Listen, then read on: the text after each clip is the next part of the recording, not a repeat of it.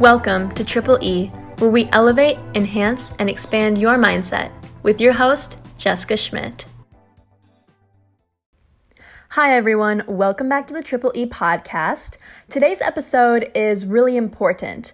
All of our episodes are important because they all contribute to success, but the topic today is a cornerstone of success. Today's episode is going to be all about health.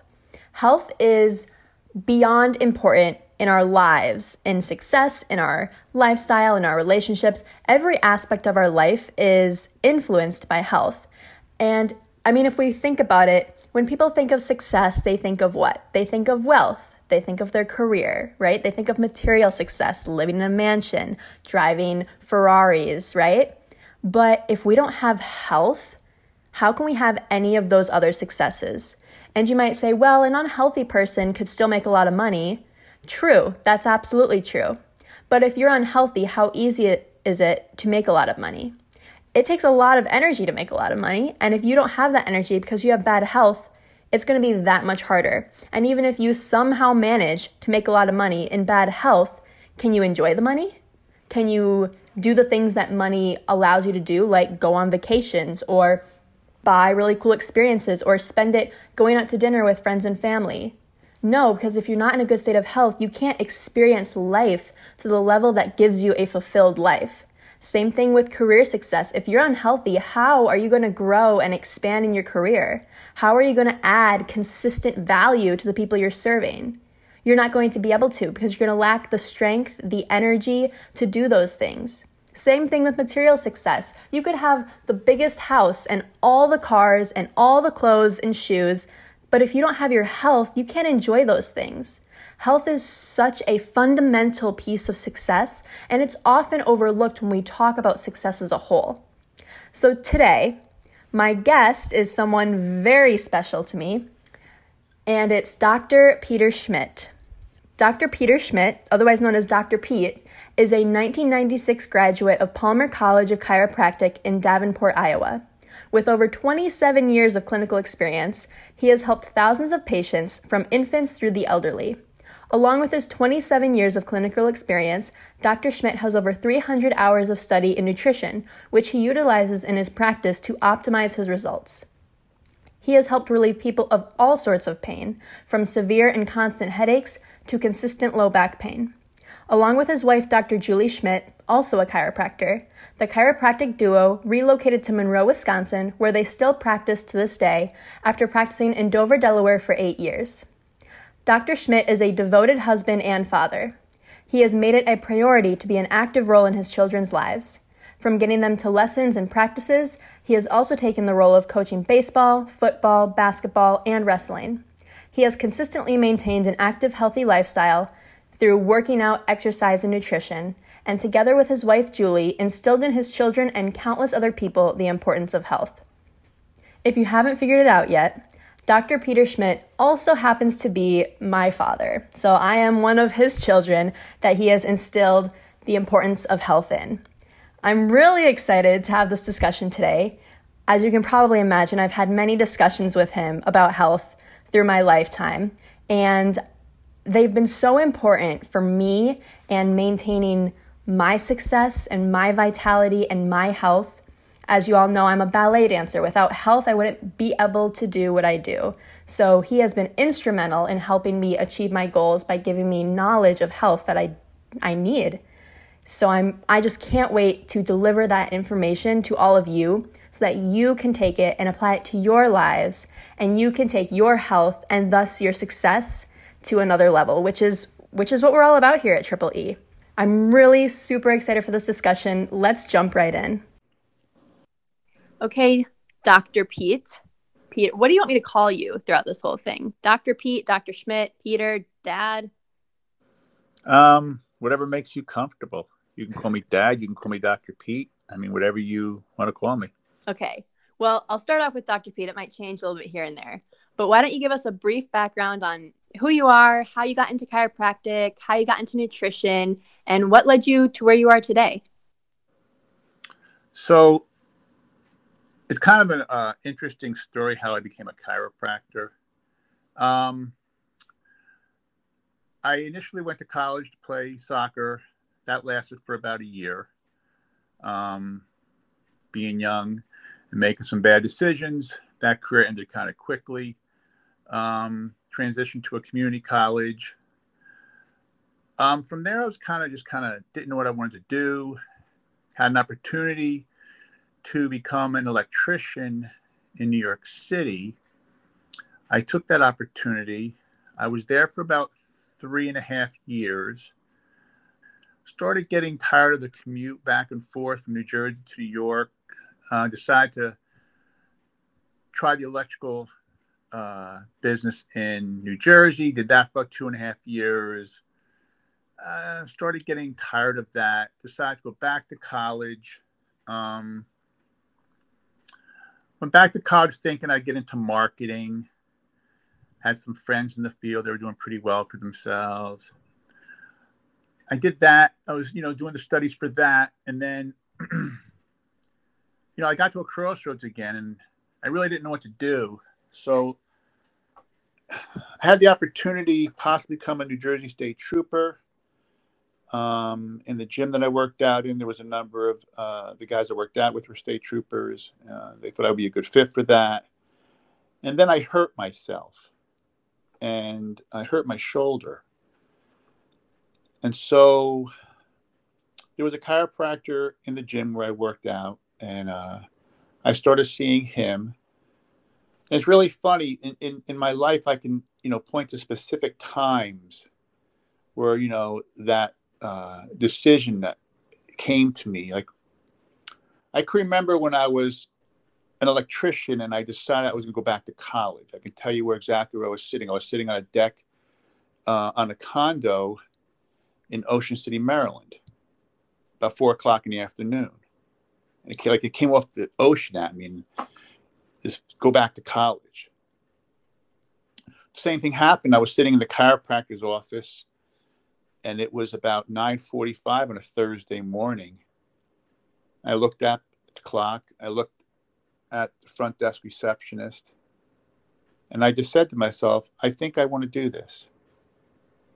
And so that's kind of how that started. And interestingly enough when i went to both my parents who were divorced both of them thought i was out of my mind uh, wanted to become a chiropractor. When they saw the curriculum, they they both were like, "There's no way you're going to get through this." And for those of you who don't know me, the worst thing you can do is tell me I can't do something because then I'm going to try to prove you wrong. So from that point on, I was laser focused and I was not going to fail. And so I graduated in 1996 from Palmer College of Chiropractic in Davenport, Iowa my wife, your mom, Dr. Julie Schmidt, and I opened a practice um, in Dover, Delaware. We practiced there for eight years. Nothing to do with nutrition when I practiced in uh, Delaware. Really wanted nothing to do with nutrition back then. Just wanted to be a chiropractor and adjust people. And we moved to Wisconsin in 2004. And then I got a little bit into nutrition, you know, just the basic stuff multivitamin to my patients, maybe a fish oil, uh, possibly um, a probiotic. And what happened was, it was a blessing in disguise. The state of Wisconsin actually made it mandatory if you wanted to sell nutritional products from your office, you had to get certified nutrition.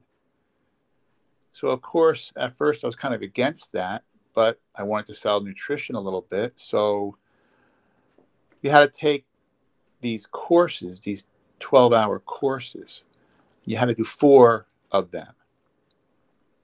So altogether, you got about 48 hours worth of study. And so in that time period, I really started finding a niche in it. I, I, I got much more interested in the nutritional aspect of health and well being. And so since then, both myself and Dr. Julie have utilized our continuing ed credits mainly in the focus of nutrition. So over the last, I would say probably 15, 16 years, we have accumulated well over 300 hours of study in nutrition. And uh, so we utilize that in our practice a lot to help us get the results that we get along with our chiropractic care. We find the two work very well together. So, yeah, so you're very obviously very very knowledgeable in the field of health. The, we we knew that going into this. I know this podcast is going to be all about health, but there's something you mentioned that I don't want to just glaze over. The fact that you had moments of decision that you remember so so vividly I don't know what that was. I don't know. I personally would believe that that was probably God's work. But the fact that you're able to remember them so clearly, I wonder if that's something that everyone experiences in defining moments in their life, if they can just remember those moments so clearly because it was a pivot point for you. Both of those moments that you described were pivot points for you. Um, I think that's just something for the audience to maybe think about, reflect on. Maybe they've had moments that that has happened in their life. Um, I don't know. I just found that point just interesting. It just it grabbed my attention. So let me uh, piggyback off of that statement. Um, I'll tell you one that just it still blows me out of the water. And you you've heard this story before, but for the audience, um, they haven't. So let me explain this. Um, we were practicing for probably four years in Delaware and um, Dr. Julie and myself, we often spoke of um, moving to Wisconsin to practice. And we were here for a wedding, and we got on the plane to fly back home. And I remember saying, you know, we should really consider moving back here to Wisconsin. You know, we should we should try to move here. And that was on a Sunday. We flew back. Tuesday, early afternoon, at our house, I get a phone call from a chiropractor who says to me, I hear you're interested in selling your practice. Now, the only person I said this to was Dr. Julie on the plane flying back from Wisconsin to Delaware. So right away, I get this crazy chill down my spine like, what the heck's going on here? And who is this person? So I figured I'd kind of pursue this a little bit, and it turned out that this chiropractor was a lot more smoke and a little less fire. Um, he wasn't going to buy the practice, but I was telling our pastor what just happened, and he said, "You got to be kidding me! There's a chiropractor in Maryland who wants to move to Dover, Delaware, where we practiced, and he's looking to buy a practice." And I'm like, "Are you kidding me?" So I met with him and when you're selling a practice, you can sell it a number of different ways. I used a broker. And what a broker does is he's going to uh, evaluate your practice and tell you what you should sell it for. And so here I am. This is all like like craziness happening to me. Like, how is this happening? You know? And I remember, you know, laying in bed um, one night and I, I'm, I'm asking God, God, if I'm supposed to move, and I threw out a number for what I should get from my practice from the broker where he's going to assess it at.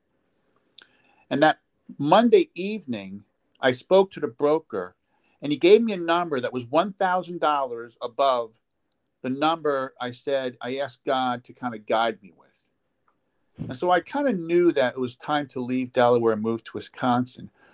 And then what happened was the gentleman who wanted to buy my practice couldn't get the financing. He was having a hard time getting the financing.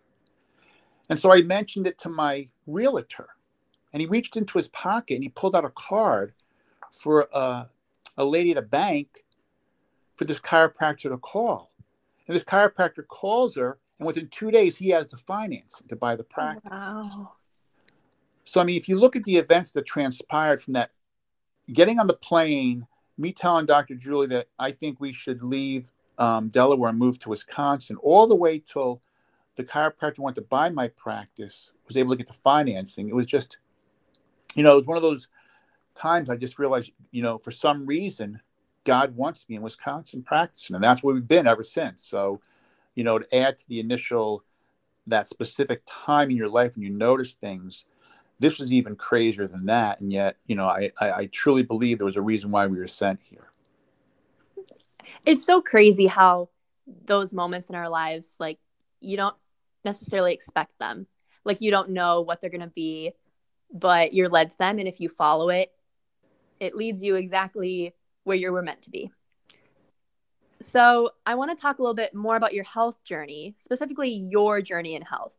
You mentioned you grew up in New Jersey. You mentioned you worked out in your early years, 20s, college, that kind of thing.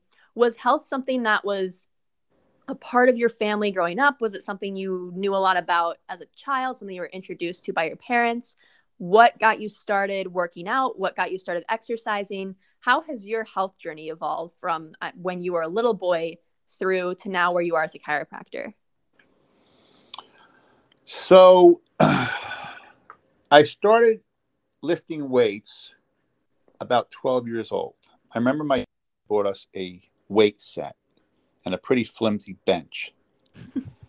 and um, with the weights that came this wall chart you hung on the wall, and it gave you basic exercise to do for your different body parts. It was very basic, but I can remember um, you know, he bought this stuff for us and he expected us to do it. And, you know, if he came home at night Did you work out today? And if we said no, he, he'd want to know why. Like, why didn't you work out? You know, I bought you this stuff. Aren't you going to use it? You know, you, you know, get rid of it. And, you know, and I can remember kind of feeling bad that I didn't, you know, do what I was supposed to do. And um, mm-hmm.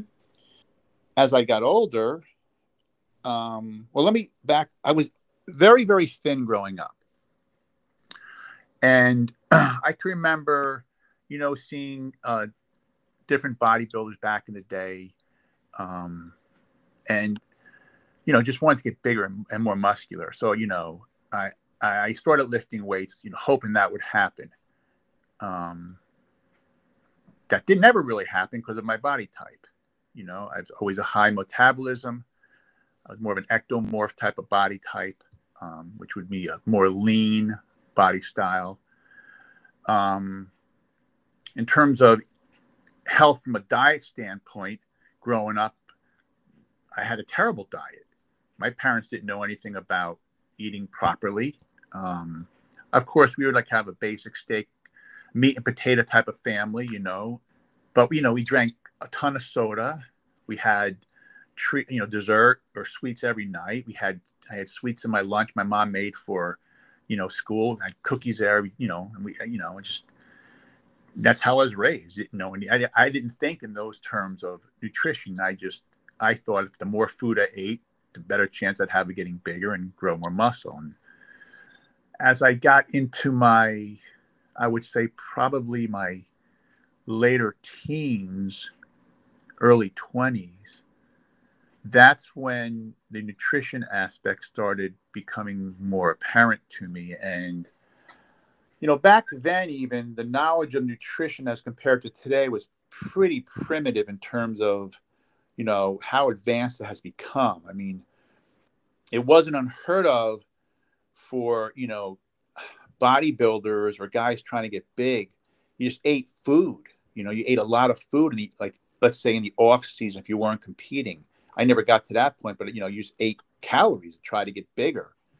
Um, you know, I can remember some of the bodybuilders in the gym I worked out at. You know, they'd be eating you know three, four um, McDonald hamburgers and the French fries, and you know, just trying to get bigger, putting weight on. Um, now we all know that that's very bad for us, not only from mm-hmm. trying to gain muscle, but also from an overall health standpoint. So, um, I started, you know, looking at muscle magazines, and they had information in there. I read articles, and it started evolving for me. I understood more about the macronutrients and how they played a role in being healthy. Um, the more I got into the chiropractic field, the more those things tend to find you. Um, you're around people who have a lot of knowledge in health and nutrition and fitness and so you can feed off each other and learn from each other. But really when i started doing those nutrition classes for my certifications where i really really gained a tremendous amount of knowledge in terms of how we should be eating what we should be eating you know supplementation so forth and so on. Yeah. So i want to go really broad here and ask you the question what is health to you and what does it mean to live a healthy lifestyle? Well, that's a really, really good question. Um, I can remember, I don't know the exact definition. Um, let me see if I can find it here. Um, the definition of health that we were all taught. Um, I, I have a dictionary here. I'll if I can find the definition that we were all taught. Um, but it's, you know, the basic um, let's see. Um, no, it's not in here. So it used to talk about um, health as a condition of um, physical, mental, and social well-being. That would just be, you know, a definition for health. Way back when, one of the first definitions I've ever um, heard of. And over the years, you know, being a chiropractor, being a chiropractor who deals mainly in wellness, you know, I started looking at the different definitions of health, and it struck me one day, and my definition of health would be a body um, that can adapt to stress. A healthy body is a body that can adapt to stress. That stress could be physical, it could be mental, it could be uh, chemical. But a body that is really healthy is going to be able to adapt to the stresses thrown at it. And let me just say quickly um, one of the things we have learned from COVID is that we're a very, very unhealthy society. And for the people who seem to handle COVID very well, they're the people that demonstrate excellent health as opposed to the people with the comorbidities, uh, specifically speaking, obesity. So let's talk about COVID a little bit because it's hard to have a conversation about health today without talking about COVID because it is something that is so prevalent in our lives in the health field. What can we do in our everyday lives to strengthen our immune systems so that if we are affected by COVID, we can hopefully get through it and be okay? Another great question, Jessica.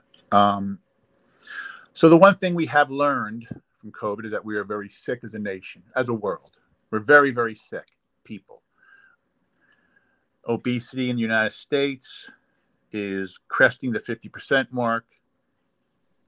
Being overweight in the United States is getting close to 75% mark.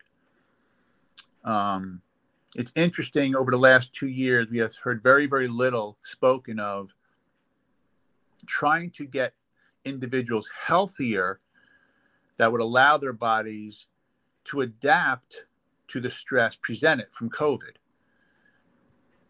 Now, that's not an easy task uh, to get most people to change the way they have been programmed to eat, um, especially when we've been programmed to eat incorrectly we you and I have had the conversation where the food pyramid that we were t- I was taught younger was never scientifically proven and it's absolutely you know the wrong way we should be eating okay? Talks about a lot of grains and stuff and and just um, for the newer generations that food pyramid would be the equivalent of the MyPlate that newer generations were taught in school. That was what i was taught and it the, still has a big focus on grains and yeah. such.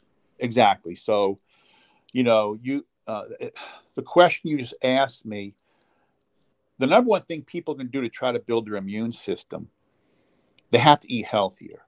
Period. I mean, that's just you know, as Shawn Stevenson states, you know, you're going to make new cells from the food that you eat, and people don't think like that. Your body's constantly you know your, your, cells are dying and they're being replaced by new cells and those cells are made from the food that you're eating. So if, if you want to make really healthy cells, you have to eat really healthy food. And so, you know, your immune system, if you think about the immune system, 80% of the immune system comes from the gut, the human gut. So if you're not eating well, there's no way you can have a healthy gut system, right? But right. if you're eating very healthy, that flora can be a very healthy flora, which in turn gives you a much better chance of having a healthy immune system. Right. And that all comes from the way we eat. And so, yes, there are certain supplements that we can be taking right now. They've been proven to work. Um, again, we're not hearing a lot about that, but the vitamin D3, high doses of that have been proven to help. Um, quercetin, vitamin C, zinc, these have been proven with many, many studies to show they help strengthen the immune system and help ward off COVID. So, um, from the aspect of what you can take, but you have to realize if you're taking these things and have a terrible, terrible diet, you're not really getting anywhere. Mm-hmm. You know, it's like, you know, um, you got to look at the body and say, you know, if you want to get it healthy, you got to approach it, you know, the proper way from all aspects, not just one aspect and the rest of the aspects aren't good and expect that body to be healthy. It just doesn't work. And that's why they're called supplements. They're meant to supplement an already healthy lifestyle. So you got to start with the basics eating healthy and being active. That's the basics. I also want to just touch on one thing that you said that I don't think a lot of people know 80% of the immune system is in the gut. Yes. We don't, not a lot of people know that. I honestly, I don't know if people really think about where the immune system is in our body. It's just kind of something we have. 80% of it comes from our gut. So mm-hmm. our food is going to directly affect our immune system. And when you mentioned flora, that is the good and bad bacteria that mm-hmm. inhabit our gut. Am I correct with that? Yes. Okay. So let's talk about nutrition then. If that's the thing that we really need to focus on, mm-hmm. let's talk about what are the basic tenets and important things people need to know about nutrition and healthy eating. So, again, these topics are they, they they appear to be easy to talk about, and you can talk about them very very easily. Unfortunately, implementing them for a lot of people, um, it becomes very difficult. Mm-hmm. So let's start by understanding that most of the American public is addicted to sugar. Sugar is one of the most addictive substances on the planet. And so you have to understand you are addicted to something, and you're addicted to something that it's stronger than cocaine in terms of um, your ability to be addicted to it. So the first thing we need to do is break that addiction. Okay. If you don't break that addiction, you're, you're never going to eat healthy. You're always going to be looking for that sweet craving. And it's sugar really does so much damage to the human body. So the first thing people need to realize is the foods that we have been eating for forever, that you know, like the healthy foods, they haven't changed. The basic foods, you know, um, your your vegetables, your raw nuts, your lean cuts of meat. Okay. It's fruit. You know. Now, when I when I try to work with somebody, um, you know, there's so many books and so many uh, podcasts you can listen to and things you can find on YouTube and on the web. And a lot of people get, you know, pretty drastic. You know, it's none of this, none of that, none of this. No, no, no, no. Minimize your fruit. And, you know, uh, it's got to be organic. And what I have found through working with patients for the last 15 years on nutrition is it, when you approach a person that way, like clean out your cupboards, get rid of everything bad, replace with everything good, and that's what you have to do.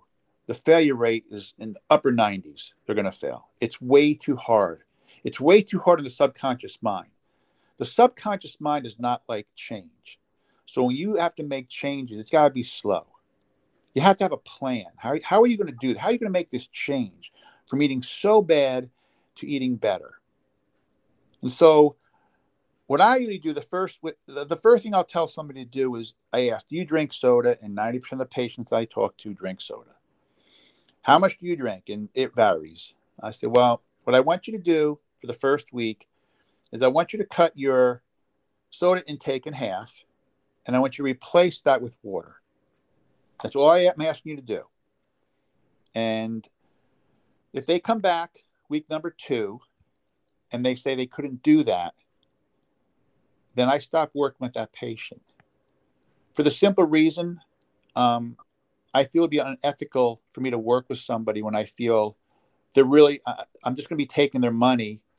They're going to yes me to death. They're not going to follow through. And, and ethically, I feel I shouldn't be doing that. I, I just, I feel like I'm almost stealing from them.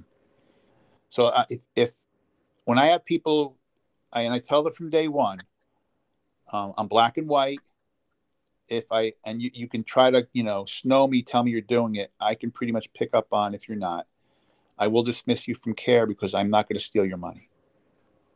It's the question you ask is a very, very broad question. Yeah. So, again, you know, when I'm working with somebody right away, what about organic, doc? What about organic? Well, that'd be great, but can I just get you to eat the, those foods not organic first? Let's see what how that goes. Mm-hmm. You know what I mean? Because if you if you can't do it not or you're not going to do it organic, you know, like let's get you to eat more salads. You know, let's let's, let's cut out the cereal. Let's cut out the pasta. Let's cut out the bread. You know, let's start cutting this stuff out slowly. And if, if you get to that point, you're, you're, you know, you're really following, you're seeing the results, you notice the energy increase and you're sleeping better and your sinuses are clearer. Let's go organic then. Let's take it to the next level. But for most people, they never get to that point. People, you know, it, it's, it's not that it's hard, we make it hard. Mm-hmm. You know, we make this journey of uh, trying to be healthier harder than it has to be. And it's all mental. I had a patient come in one time and she goes, oh, I don't know, doc. You know, this eating healthy is so hard. And I, I looked and I said, I'm kind of confused. What do you mean? She goes, it's just it's hard. And I said, so you're telling me it's harder to eat an apple than a donut?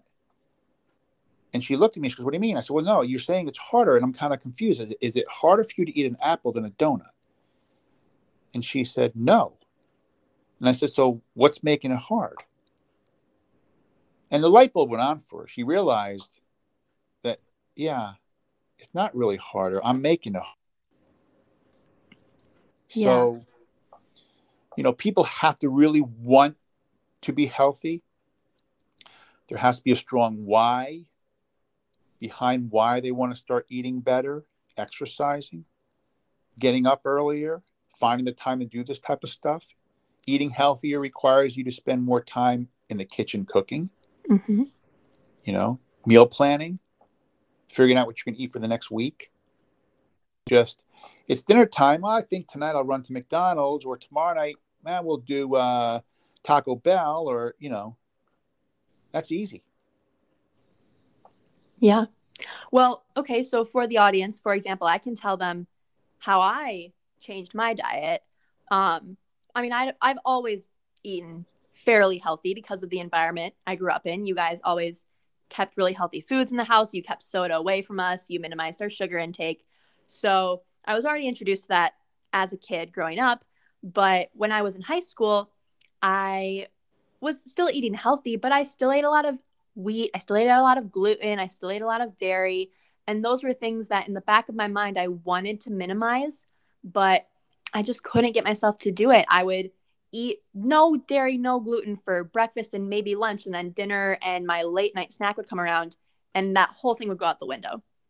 And when I moved away from home um, to be a trainee with a company in Columbus, Ohio, I was on the, my own for the first time. And the first four months, I kind of maintained the diet that I had had all through high school. And then after Christmas break, I was just like, you know what? I am going to completely change my diet. I'm going to actually go to the level of health that I want to go to. And I literally was like, no more gluten, no more dairy unless it's a special event or I'm going out to eat or something, which doesn't happen often. And my trick was I didn't buy it at the grocery store. Like it was that simple for me. If it wasn't in the house, I wouldn't eat it. And honestly, I wouldn't even crave it because it wasn't there anyway. I wasn't, I didn't really have a grocery store across the street or anything. I mean, they're not one that I would go to.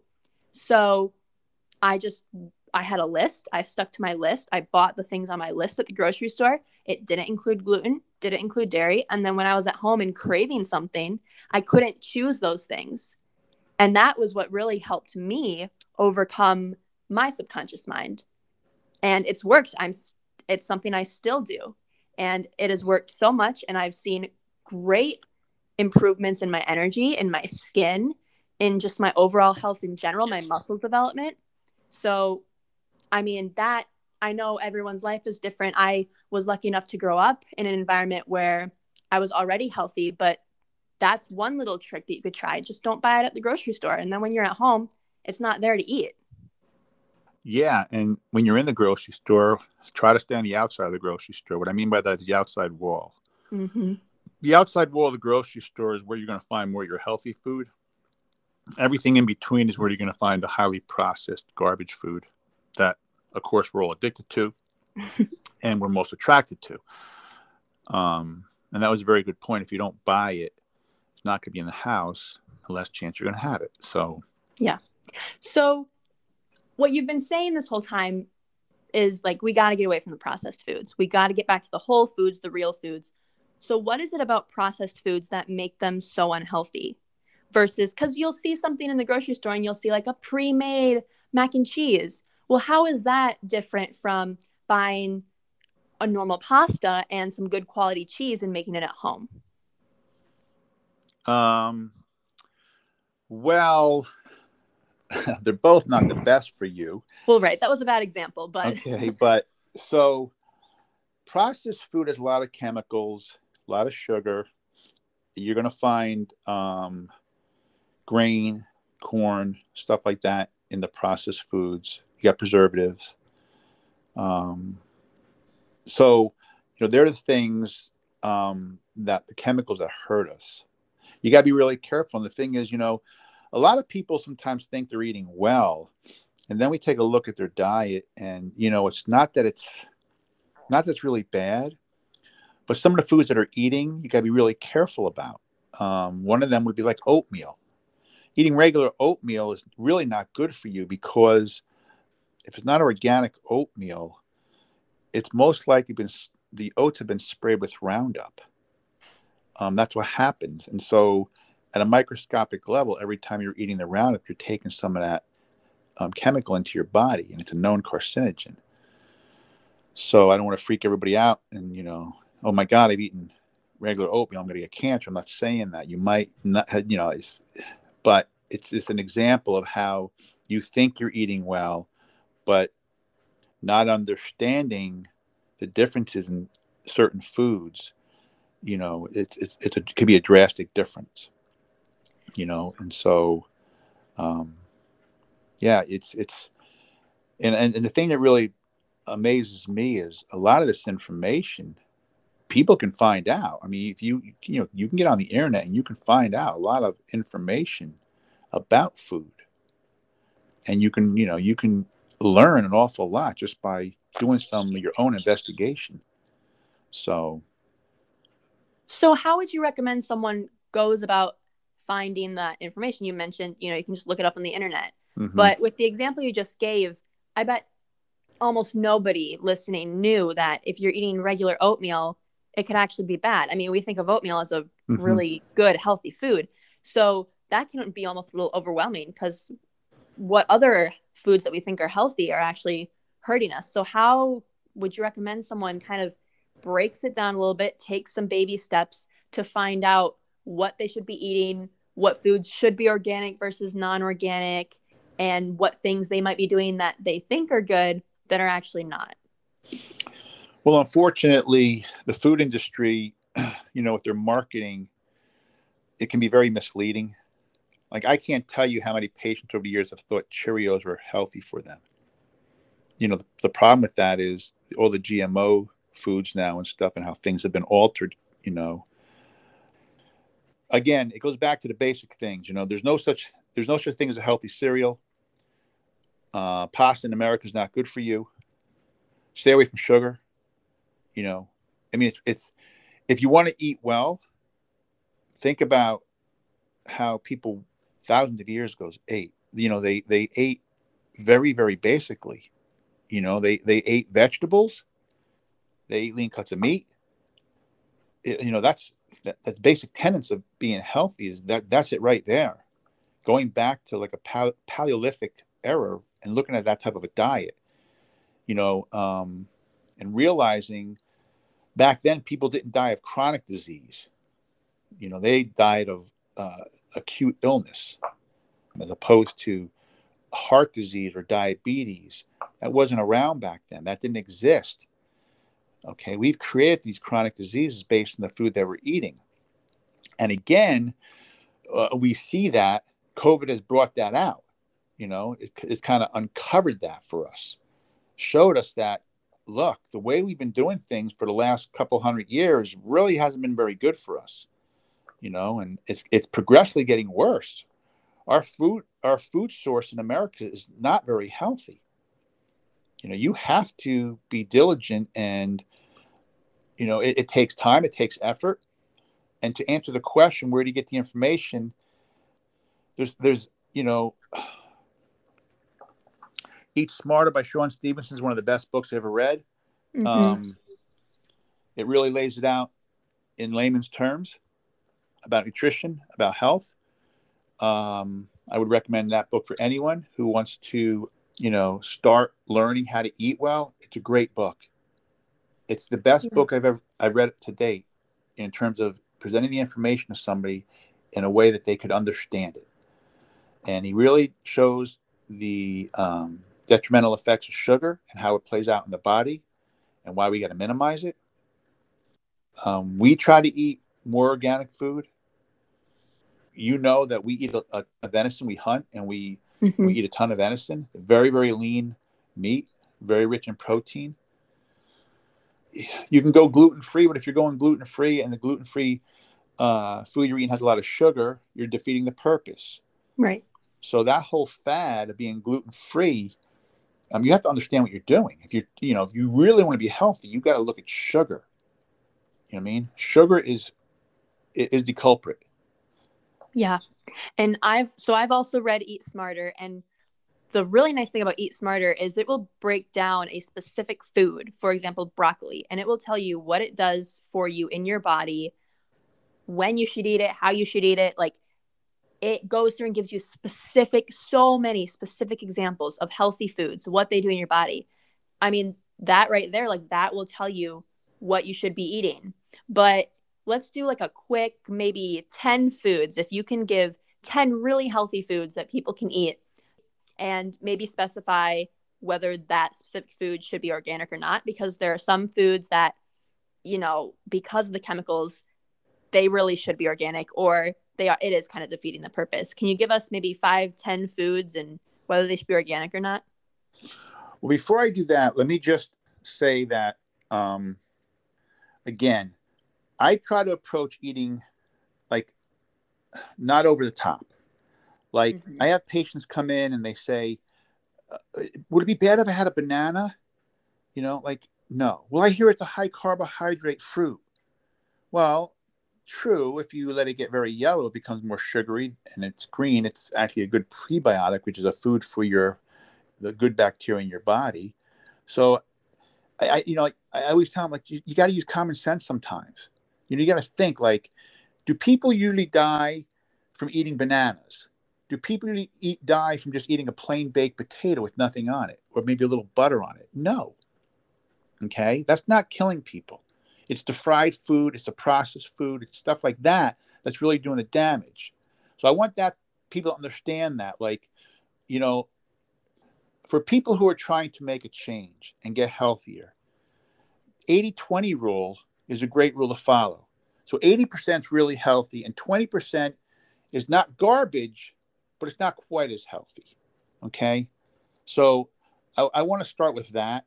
And then I'll give you some some foods um, lean cuts of meat, uh, grass fed as opposed to being, you know, um, feedlot, very high marbled meat. Okay.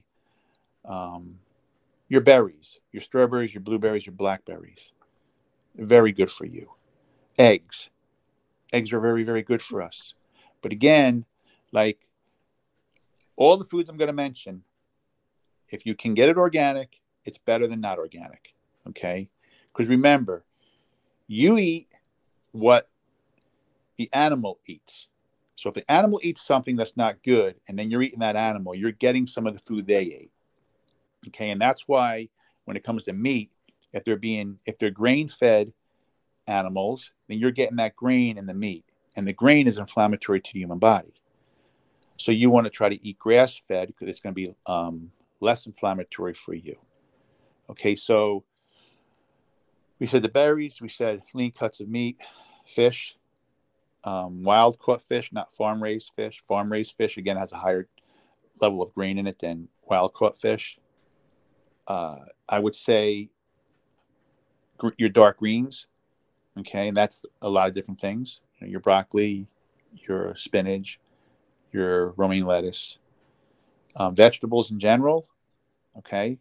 Um, again, you we get you can get into nightshade versus you know, the non-nightshade vegetables and again, now you're getting to an area where you're really going to frustrate people and they're going to feel like they can't eat anything. So, you know, if people want to eat tomatoes and eggplant, and it, as long as you're not frying it up, you know, in bad oils and stuff, then I don't really have a problem with that.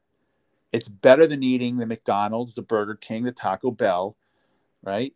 The fried foods, the chips, you know. I would say again, fruit. Yeah. You know, besides the berries, just you know, apples and you know, banana, and you know, just don't. You, you can't go too crazy with certain fruits because they do have a higher fructose level. Okay, and that will, you know, that could affect you negatively. Again, I don't have a problem with people eating oats, oatmeal. That yes needs to be organic. Um, if it's not organic, it's you, you know you heard what I said earlier about the Roundup, so mm-hmm. take that for what it's worth. Um, water, drink water. The body's 70% water. You should be drinking a ton of water every day. You know, um, and just water. People are always looking for the loophole with that. You know, well, there's water in beer, doc. Well, yeah, but that's not good for you. you know, and well, how about if how coffee? There's water in coffee all right, you know, it's like, no, your body's not made of coffee. It's not made of beer. It's made of water. You know, drink water. Okay. So, you know, I hope that kind of, kind of cut, you know, raw nuts, you know, yeah. raw nuts, not roasted, not salted, raw nuts. Okay. These are the things our ancestors ate, you know, and for people who eat this way, you can see how healthy they are. Okay. Sweet potatoes, again, if you just stay on the outside of the supermarket, it's where you're going to find the vegetables, the meats, the eggs. Um, you need to stay away from dairy. You know, um, it's really not. We're not designed to have it. You know, I mean, we're one of the only mammals to have milk after we leave the mother. You know, um, a lot of people, when you tell them that, it, you know, it's like they never thought like that. But that's something that you know people really shouldn't be having a lot of milk so your dairy products, you need to minimize them.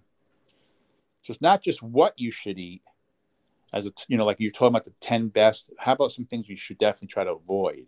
Mm-hmm. You know, fried food, never. No fried food. Fried food is terrible for you. No soda.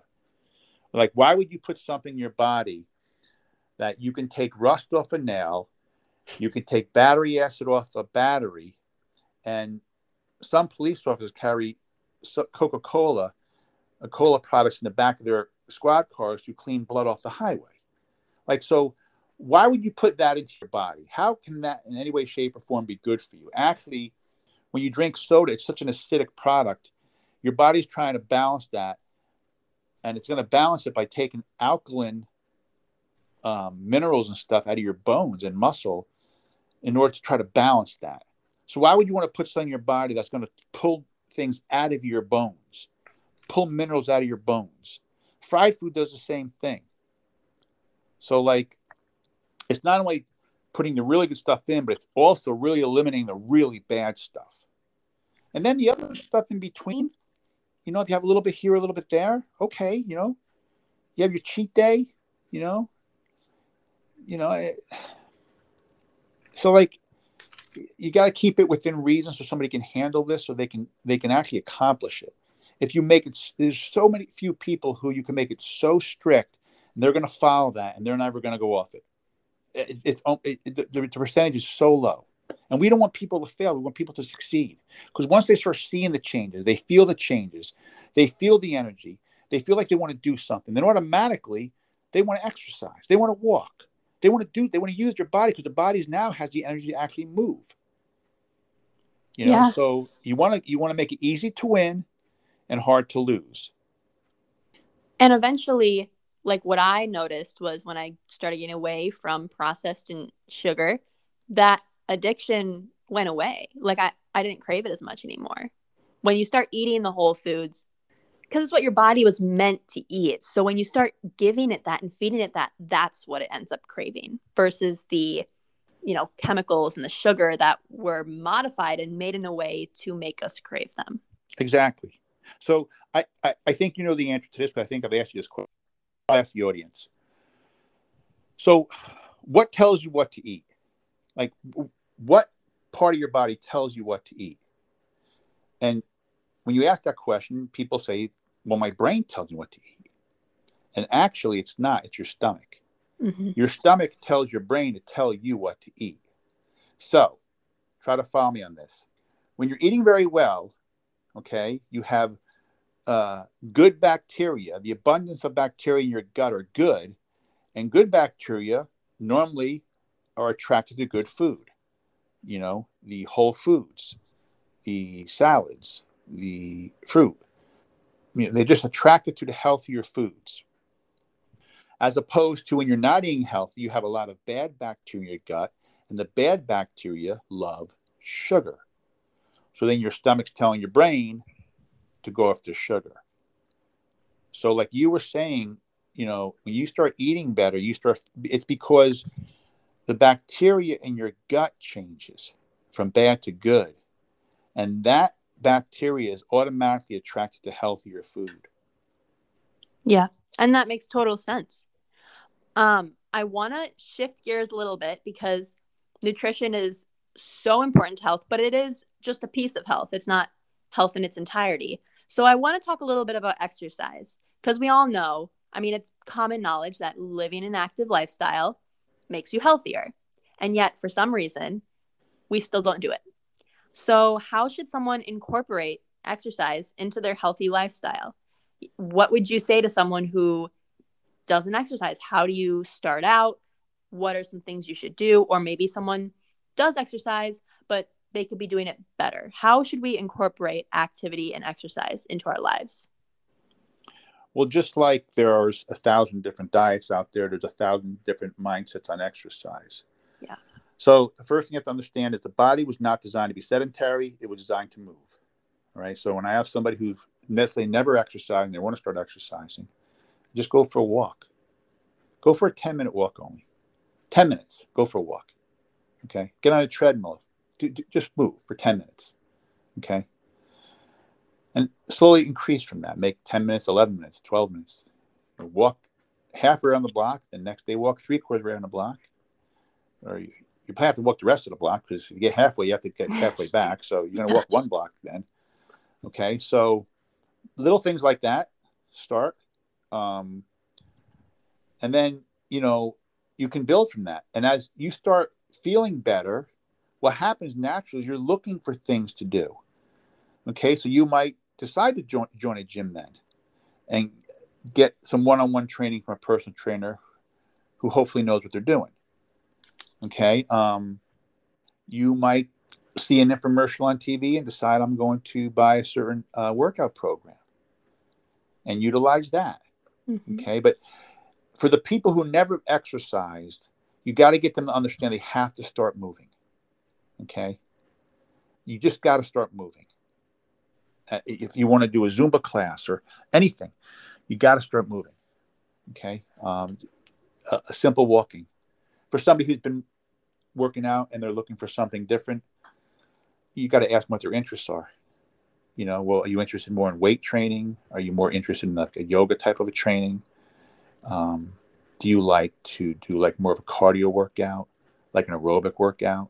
Because there's so many different things you can do, and I, you know, again, you know, there's so many different opinions on exercise. I've been training mainly with weights since I was 12 years old.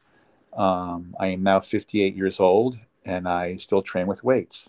I'm just conditioned that way, and I really enjoy doing it. Um, I do incorporate every now and then some yoga, some extra stretching, especially as I'm getting older. Um, you know, I, I, I utilize more of a warm up. My warm up's much more significant to get my body ready to start training um, to avoid injury. But um, you know, it's a, such an individual thing. You have to find what you want to do, and then you have to do it, and you have to be consistent. That you have to show up every day. You know, you have to want to do it. It's easy to say I want to do it, but when the rubber has to meet the road, you find out who truly wants to do it. Yeah. So you're saying that we can do the physical activity that we enjoy. I feel like there's this mindset that activity has to be grind and hard and you have to hate it and it has to be horrible in order to see gains. But what you're saying is you can find the things that you actually enjoy doing and then do those things and you'll see results. Yeah, and what's going to happen is you're probably going to want to look for other things then. Cuz you mm-hmm. might start getting bored. Like yeah. you might say, you know, I just enjoy walking at first.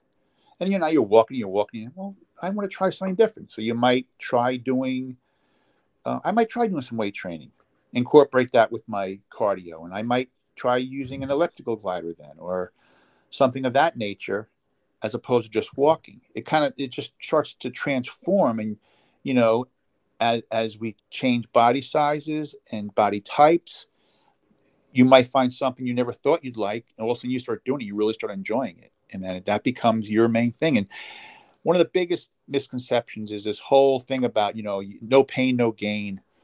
Man that's not for everybody.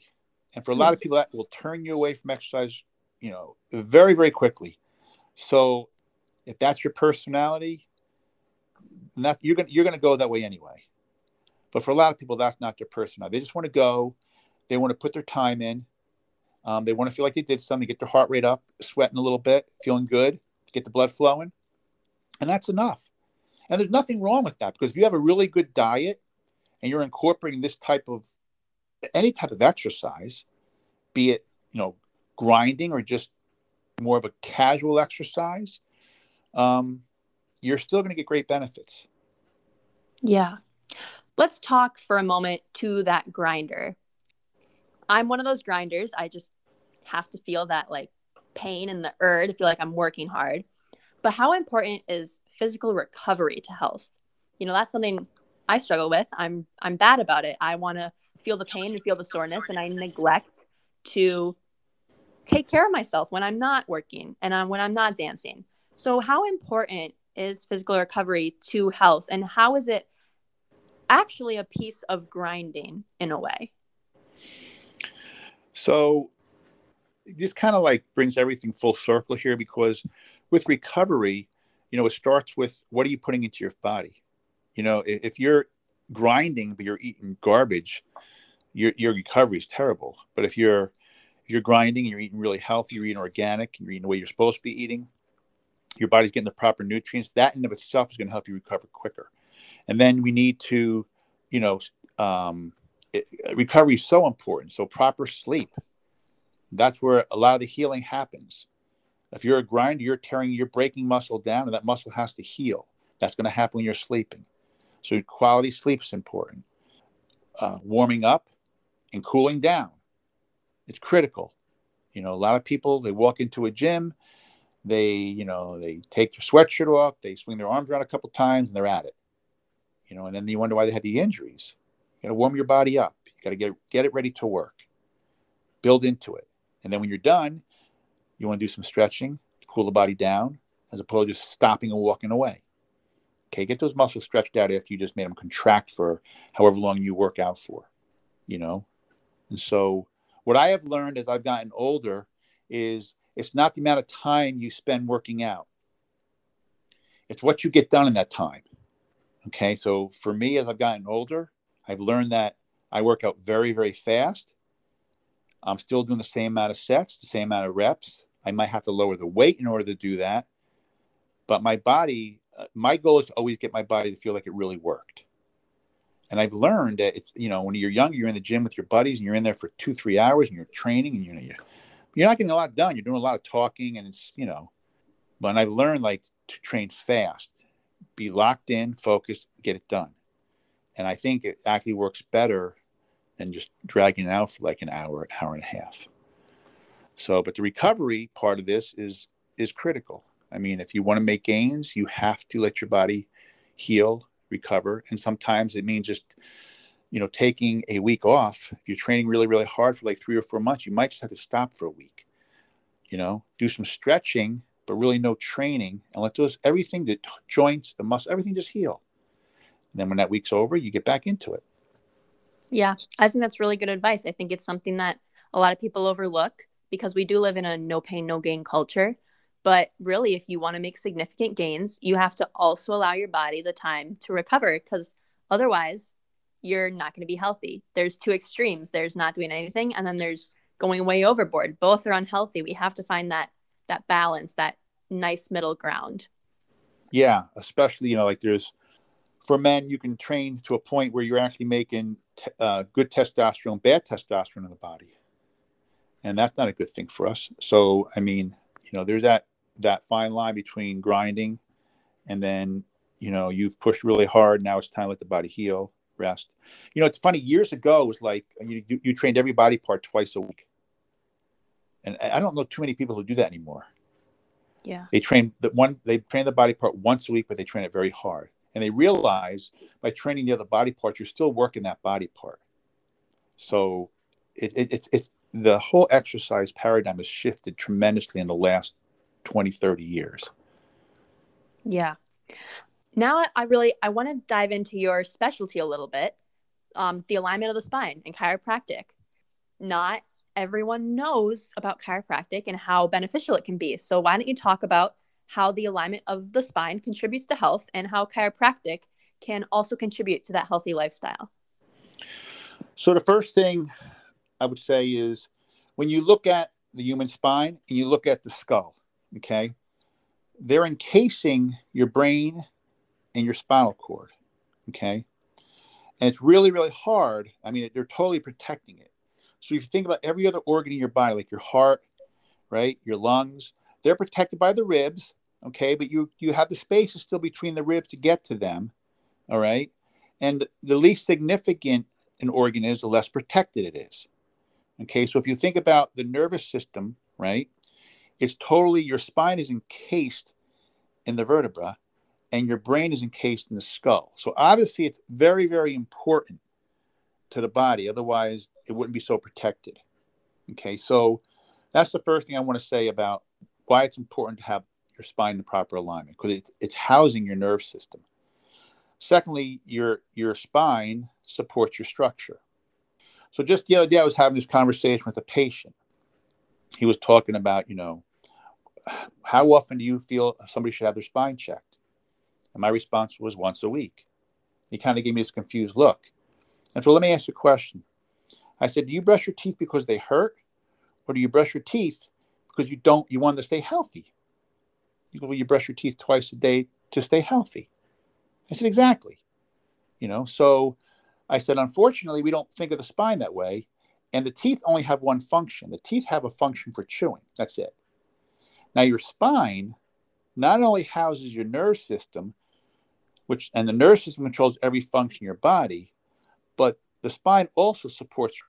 So if you're brushing your teeth twice a day, okay, every day to keep your teeth healthy, Am I out of line to say I'd like to have your spine checked once a week to make sure that's staying in proper alignment so that your nerve system is flowing better and that your structure is supported properly?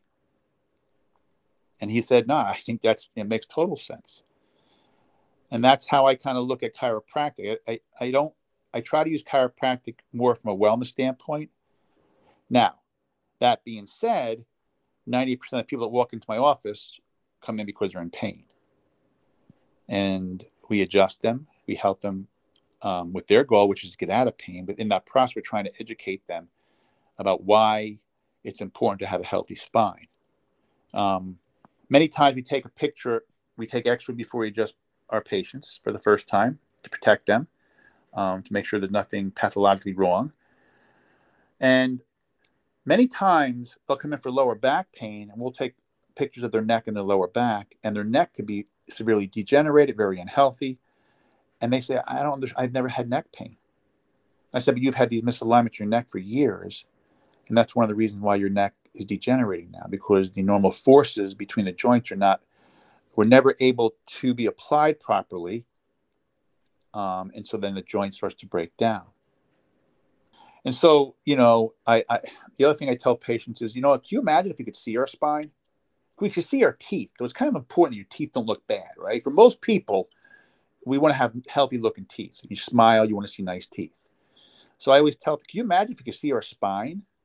You know, people be like, well, where are you going? I love your spine. It looks great.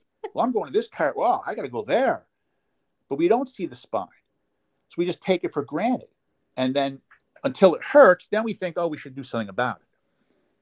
So, you know, again, having a wellness practice, I think it's very important that we keep our spines as healthy as possible to minimize degeneration as we age, to give our bodies the ability to move as easily as possible, to keep the nerve system flowing to its fullest potential. And I, you know, that's kind of how I approach my chiropractic care with my patients. Yeah. And it's just something that so many people don't think much about the spine. You know, it's there. And like you said, we don't really think about it unless we're having pain. But if we can, what, like, if we could prevent the pain, why wouldn't we? That, like you said, that's what we do with our teeth. Yes. Why, like, why would you wait until you're in excruciating pain to then go fix the problem? Then it's going to be a lot harder to fix the problem. And that's a point for all health why wait until you're in a bad state of health or you're in a lot of pain to then try to fix the problem when A, you might already be too late, or B, if you're not, it's going to be that much harder to fix. Why don't we why don't we play offense? Why don't we try to prevent that from ever happening? And then we're going to just live healthier lives. We're going to be in less pain overall, right? We're going to that's going to make us happier, give us more energy. That's the whole purpose of living a healthy lifestyle in my opinion. Well, I love the way you put that. You know, why aren't we playing offense? You know, it's like when somebody becomes morbidly obese and they choose to want to start getting healthier, it, it, it's a long, long process and it's a hard process. You know, um, exercise is sometimes not even a question at first. It's too hard to move. You know what I mean? It's too painful to move. Um, so, like, yeah, like you said, why not avoid that from happening in the first place? Let's teach our children how to eat healthy so they stay healthy. They do not become overweight and then eventually obese. They want to exercise. You know, that's something we need to get back in our school systems is, you know, more physical activity. We're getting a, more and more further away from the physical activity and more into like the um, just sitting and learning and the computers. Well, we see the result of that. I think we need to start going back a little bit the other way and introducing more recess, make sure kids are having gym every day. And that's straight through high school. You know, that's straight through high school. Moving. Because the problem is, you know, we're kids, we're, well, my generation, we were kids. We ran around. We, we were outside. We were playing. We didn't have video games and phones to be on.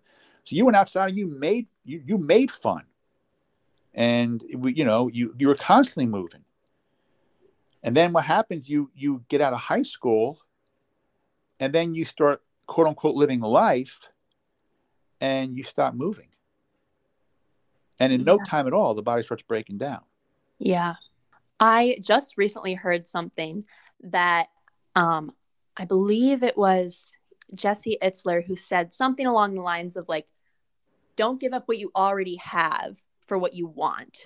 Like, don't give up your active lifestyle for money or for the quote unquote living the life.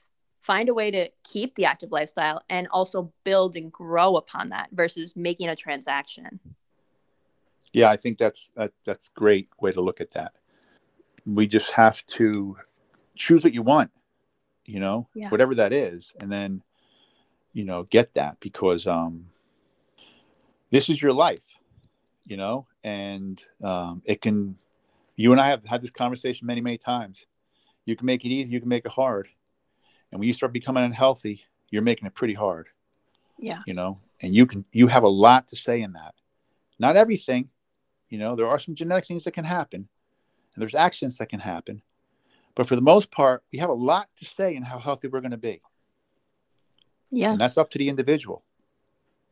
And it's one of the few things in life that we have some control over. One of the very few things in life that we have some control over. So why not take control of it then? Why let it be another thing that is just to the wayside that's determined by other people? Take control of it. It's your life. It's one of the things I think it's ignored a lot when we're children. It, you know, why aren't we spending more time in our education system teaching our children this, giving them this information, showing them the true importance of it? Yeah, you know, it's done. It's kind of like done, kind of like uh, very vanilla, you know, very light. Uh, you know, you got to eat right to be healthy, blah blah. How come we're not really spending time with our children and really getting this, you know, drilled into them so they understand what's going to happen to them later on in life if they don't do this? How much uh, tougher life can be if you're not doing this? Yeah, yeah. I mean, that's a great point. I, you know, it hasn't been very long since I was in high school, and there's a lot of things that I learned, you know, some calculus things, some science things. I'm never I'm never going to use in my life again. Mm-hmm. I am always going to have my health to worry about though. That exactly. is something that will never go away in my lifetime. Yeah. You know, why not why not get rid of all garbage food in our schools and just serve healthy food? Yeah. Why not do that? I mean, it's something simple that we could do, especially with what we've been uh, faced with for the last two years. Why not try to get everybody eating a little bit healthier because like we spoke earlier that can only help the immune system. Yeah. So. Yeah and a big component of all of this health stuff we're talking about is energy. I would be willing to bet that 100% of people want energy and want more of it. And so how can we get more energized more full of vitality? Because that gives life this light and this fun and it allows us to do the things we want to do when we have the energy to do them. How do we go about getting more energy? Three easy steps. Don't hit the snooze button. Get up. Drink some water and move. It's that simple? Well that's how to start your day. Yeah. don't hit the snooze button. Get out of bed. Drink some water and move. Start moving just move for five or 10 minutes. Just move. Walk in place. Do some jumping jacks. Run in place. Do some stretching. Start moving your body. Drink water, right? You're 70% water. You slept all night. You're dehydrated. Yeah. Don't drink coffee. Drink water. You know, drink 10 ounces of water. See how you feel like five minutes later. But don't hit the snooze button. Get out of bed. All right. Don't listen to that. I mean, the voice inside your head saying, um, you know, I just want to stay in bed for another five, nine minutes. What's this? What's snooze? I don't know what it's, I never, I don't even use an alarm clock. So what's snooze is like, I, my alarm clock's my dog. So, um, the snooze, I don't have a snooze. I can't hit the dog in the head and have her stop barking. she keeps barking. So, you know, five to five fifteen, I'm up every morning because, you know, she's telling me to get up, and I appreciate her for that reason. You know, so I don't have a snooze button. Get up, you know, and I start moving. I start moving because I have to take her out take her outside. I'm walking with her. I drink some water, right? Bring her back in. I feed her, and then I work out. You know, that's how I start my day. So, yeah. and that's by the time breakfast comes around, I'm totally full of energy. Yeah. Happens every day. But what happens is by nine o'clock at night, as you would know, eight thirty, nine o'clock at night, I shut down. Yeah. I'm done. You know, because I, I go all day. Yeah. And this is something I can attest to. You know, the days when I wake a majority of the time, I'll say a majority of the time, the days that I wake up earlier, I have more energy than the days that I sleep in later, which is almost an oxymoron because we're always told, well, you got to get your sleep. You got to get more sleep, more sleep, more sleep, and you'll feel better. I have almost found the opposite to be true. When, and I'm not saying get two hours of sleep, I'm saying go to bed at a decent hour so that you can wake up early because I don't know what it is about the morning, about waking up before the sun, but it just it energizes you. I don't know what it is, but it it's different. You got to experience it. Yeah, I mean, wisdom comes early in the early morning hours when there's no distractions. Yeah. Things come to you. Um, you wake up. Your your energy is it's there. You're clear. Um, you know, then the day starts after, you know, when life starts, then a lot of distractions start filtering in, and you know it's it's harder to you know focus and stuff. So that early morning times, it's it's critical, and you you know you talk to any successful person, they're getting up early. Yeah. You know they don't have the, a lot of them don't use an alarm clock. If they do, they don't hit the snooze button. Mm-hmm. You know, um, uh, remember we said earlier, your body was designed to move, not to be sedentary. So mm-hmm. that goes to the same thing with you know getting up in the morning. Your body wants to get up and go, and when you eat better, you don't need as much sleep. Okay, yeah. so how do you get more energy? Well, you got it, it, it. all goes together. It's not one simple thing you can do to have more energy. I mean, you it, it, it it's a process. You know, it's so many different things, variables that I'm, you know, can make it better or make it worse. You know, yeah. Um, you know, you can get up for you can get up early without hitting the uh, uh, snooze button, drink some water, and move. But if your breakfast is, you know, um, uh, Captain Crunch cereal with loaded with sugar, and then you know your mid morning snack is a Pepsi and a Snickers bar, and your lunch is Burger King, and then mid afternoon you need another you need another soda because you're passing out from your lunch you just ate, you know, and then dinner is you know uh, the next fast food. Well, you're not going to have any energy, and you know what? You're not going to be able to get up in the morning and do those things. Yeah. Doesn't I like I like to think that we are 100% in control of our energy. Like we create and we control our energy. I honestly think at any moment during the day, you can raise your level of energy. Like if you stop and you do some jumping jacks or you smile straight for two minutes, you're going to feel more energized than you were before. If you yeah. sit up straight, you're going to feel more energized. We also have the choice to eat healthy to not hit the snooze, to get up and move. Those are all choices. So energy is not something that comes from food or sleep. They they contribute to it, but at the end of the day, we make the choice to be energized. That's how I look at energy. Yeah, I, I think for a lot of people, they never even think in terms of energy and stuff. It, it's you know, I, it's I think again, it's for the people who are more conscientious of their body, of their um, health, you know, those are the type of people, you know, who they recognize when their energy levels are low. They recognize when yeah. they're feeling great. And I mean, a lot of people just they just go through life on the conveyor belt. They just they're they're they're in a daze. You know, yeah. they don't even recognize stuff like that. So you know, again, as you start getting healthier, it's like an awakening. Yeah. You, know, you start you start noticing things. You start realizing this. You start, oh, wow, I never realized I could feel this good first thing in the morning. I never realized, you know, mm-hmm. I can mm-hmm. have energy all day and not want to black out at two o'clock in the afternoon. You know what I mean? Yeah. Now, I want to talk, I do want to touch, we mentioned this before, but I want to talk a little bit more about supplementation. Okay. Um, because it's, you know, it's, we see it everywhere. Like mm-hmm. you can walk into a Walgreens and see supplements. Mm-hmm. So, talk, talk to us a little bit about supplementation. How does supplementation supplement a healthy lifestyle? you know, how should people go about taking supplements? How is quality important? Really dive in for a few minutes on supplementation. Okay, so that subject we could talk for another hour on, which we don't have time for today. But let me just say this why do we need supplements? Well, back in the 1940s, uh, 1930s, you could eat a bowl of salad and have a certain amount of nutrition incorporate with that bowl of salad. Today, you would need about 15 bowls of salad to equal that one bowl of salad.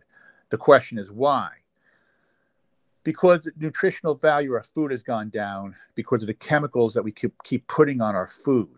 Okay, so that's one of the first reasons why you need to take supplements. Okay, the next thing is let's talk quality.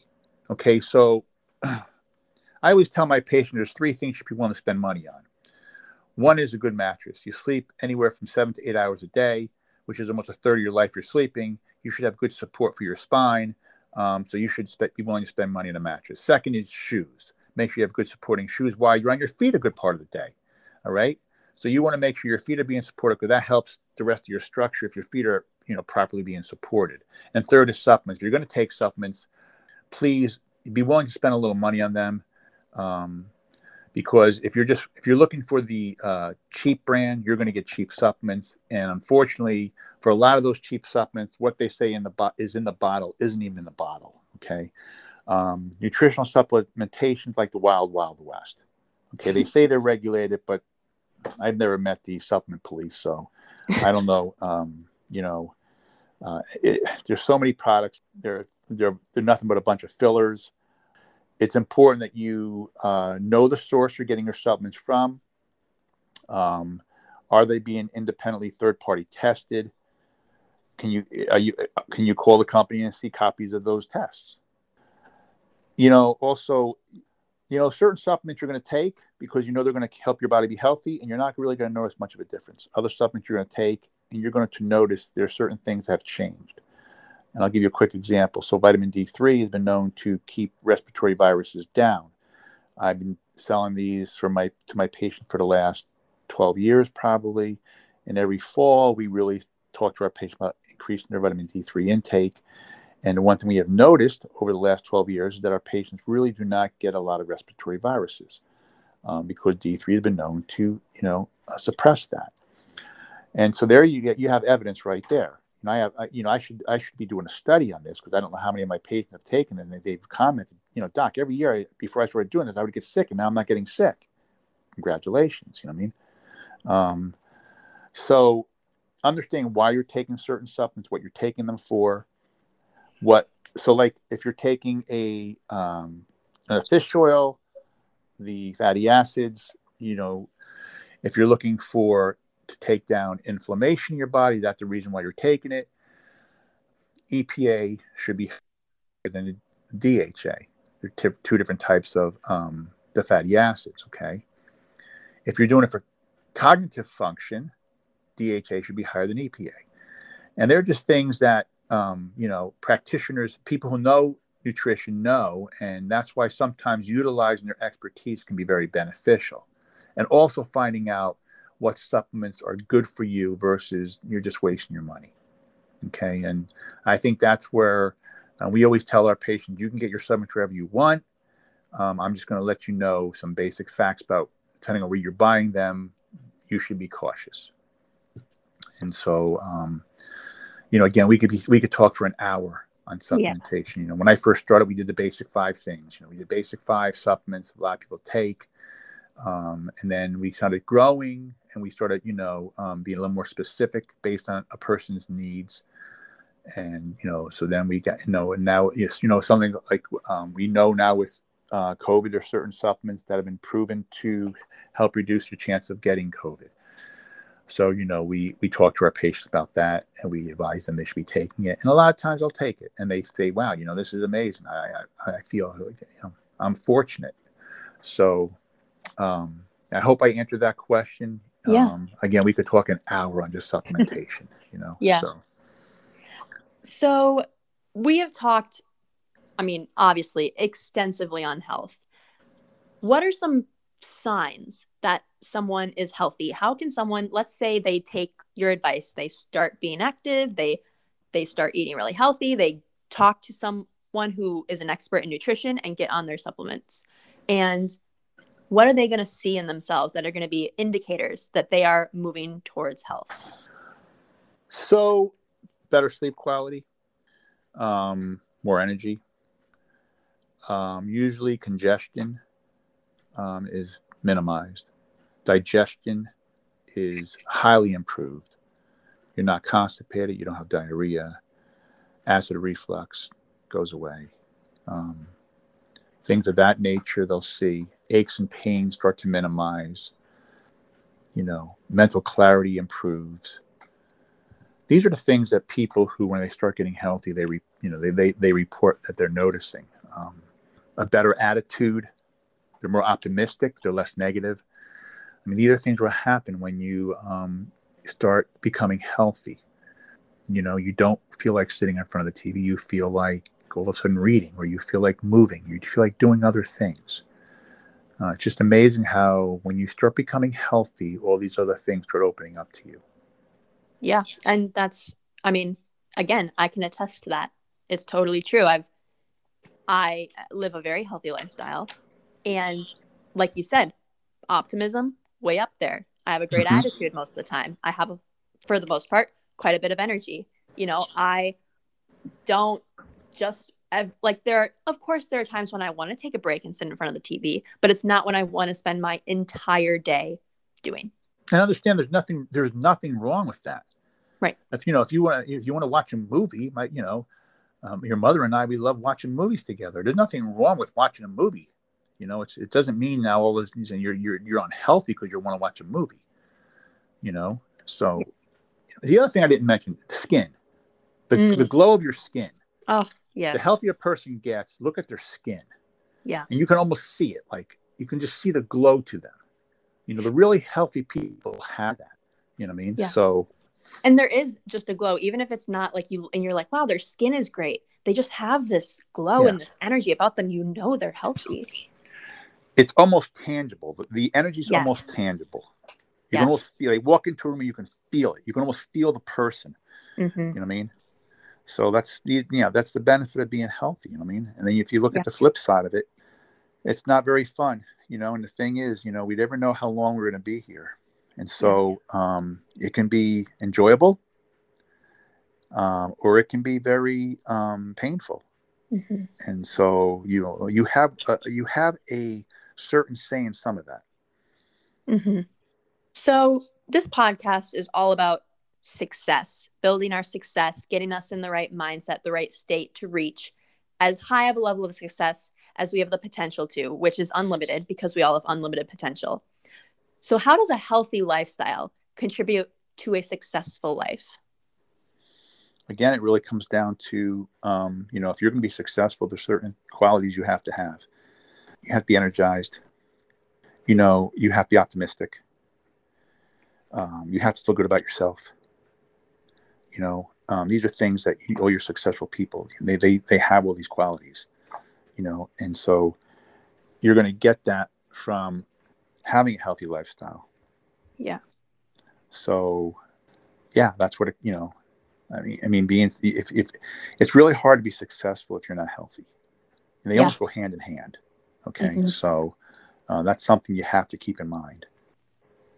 Dad, you have given my audience crazy amounts of value today. Like I I knew this was going to be a good talk cuz obviously I know you very well. I know your knowledge. Um but I think this is a great starting point for anyone looking to take their health up a notch. Like start with these things, like re-listen to this, take notes. This is really really good information.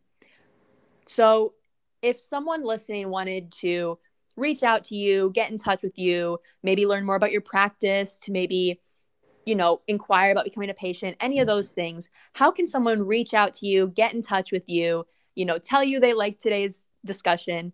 And do you have any last little bits of advice that you want to give to the listeners? Well, you can get a hold of us. Um, our practice is called New Leaf Chiropractic. Our website is new-leaf-chiropractic.com. Um, you can go there. You can reach out to us through the website. Um, we do phone consultations with patients, especially from the nutritional um, aspect of it. It's really hard to do chiropractic through the phone, but um, we can do uh, nutritional consults with people. And um, yeah, that's the best way to get a hold of us, you know, through our website. Do you have any social media, you personally or the business, that someone could maybe follow? Yeah, we're on Instagram. I believe it's on the New Leaf Chiropractic. Again, you know, I'm not a, a super high tech person, but I, we do have an Instagram account, and I believe it's on the New Leaf Chiropractic. So you could probably find us there. If you Google that, you'll probably find us. Um, Yeah. I've done some short videos there, and we've done some posting and stuff. So get some information. Yeah. information. You can reach out to us through that. And I will include all of those links in the show notes for everyone. So if you're listening, you can go there. You'll be able to find them there. Um, Exactly. if you are in the Monroe area or in any of the kind of south central Wisconsin area, I definitely highly recommend taking a look at New Leaf Chiropractic because, I mean, from an unbiased standpoint, I know I am his daughter, but he gives great care to his patients and he really helps people change their lives and get healthy and get out of pain. So if that's something you're interested in, which I think is like everyone, definitely take a look at that. Do you have any last minute advice things you want to give to the listeners? again, make it easier to win, hard to lose. Take baby steps. Um, try to reach out to people who have knowledge in, in the field of um, nutrition and health and exercise. Um, you can go on the, if you go on the internet, it's so much information. You can be so confused. You, don't even know where to go. So try to find a mentor, um, pick their brain. Um, you know, And again, take baby steps. This is this is not a sprint; it's a marathon. Getting healthy is a journey. It doesn't happen overnight. You didn't get sick overnight. You're not going to get healthy overnight. Um, realize that. Be patient. Understand there's going to be some slips and falls along the way. Um, the successful people get up. They get up. They brush themselves off, and they keep going. Okay. Um, don't let a slip here or there um, keep you from achieving your goals. Yeah, that's really, really great advice. So I have one last question for you. Dr. Pete, Dad, what is success to you? So I knew this was coming. and so I gave it uh, probably more thought than anything. And for me, um, you know, you have to define success for yourself. You know, I mean, you you have to uh, decide what that is for you. For me, it was becoming the best chiropractor I could be, becoming the best husband I could be to your mother, becoming the best father I could become for you children. I wanted to be a part of your lives. So, in doing so, I changed the hours of my business so that I could be involved in driving you to uh, dance lessons. I could be involved in uh, helping coach your brother's sports teams and stuff and be at the games and be involved. I understand that these windows close quickly, and when they close, they don't reopen. And for me, it wasn't so much about how big of a practice I could have, how much money could I make. It was more about um, experiencing that moment with my family and my children that I, I will never get back. And so, um, you know, I've been very successful in my eyes according to the um, definition I created for my own success. And I, I and and I, I'm not I don't judge anybody for what they want to do with their lives. Some people would rather have the big practice, be more, make more money, and and and not be as in, involved with um the sports of you know, or being able to make it to every single game, and that's okay. So whatever you choose for yourself, whatever you choose, then go get that.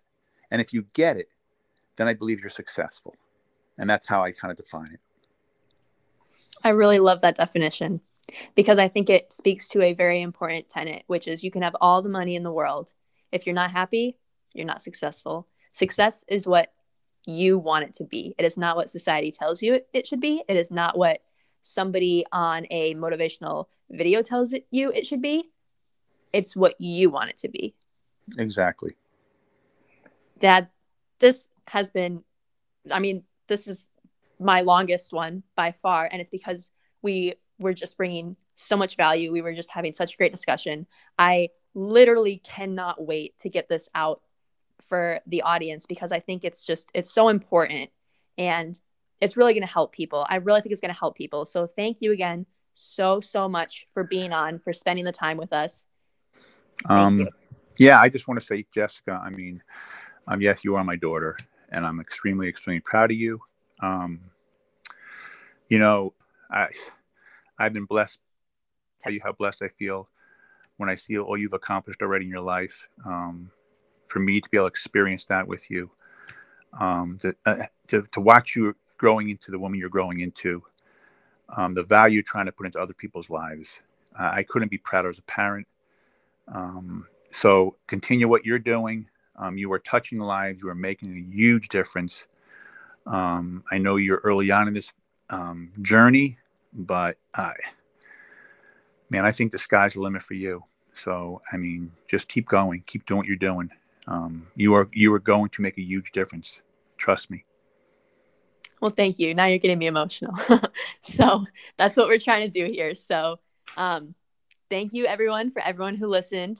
I hope. I mean, okay, I don't hope. I know you got a lot of value out of this. So if you did, reach out to Dr. Pete. Reach out to New Leaf Chiropractic reach out to us. Let us know you got value out of it.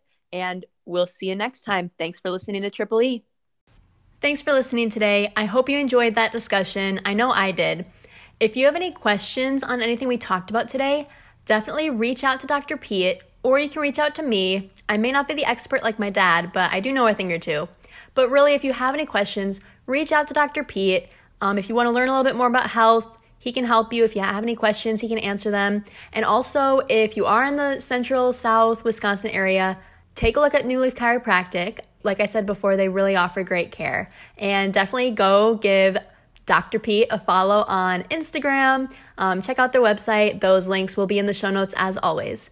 And if you liked what you heard today, definitely visit mindfulontogeny.com. You'll find our mindset coaching there, our motivational speaking there, and contact me, reach out to us, and we can get you set up and get your success rolling. Thanks again for listening. Have a great day. Thanks for listening today. Remember, if you have any comments or questions, please reach out. I'm so excited to talk to you again soon. Thanks for listening to Triple E.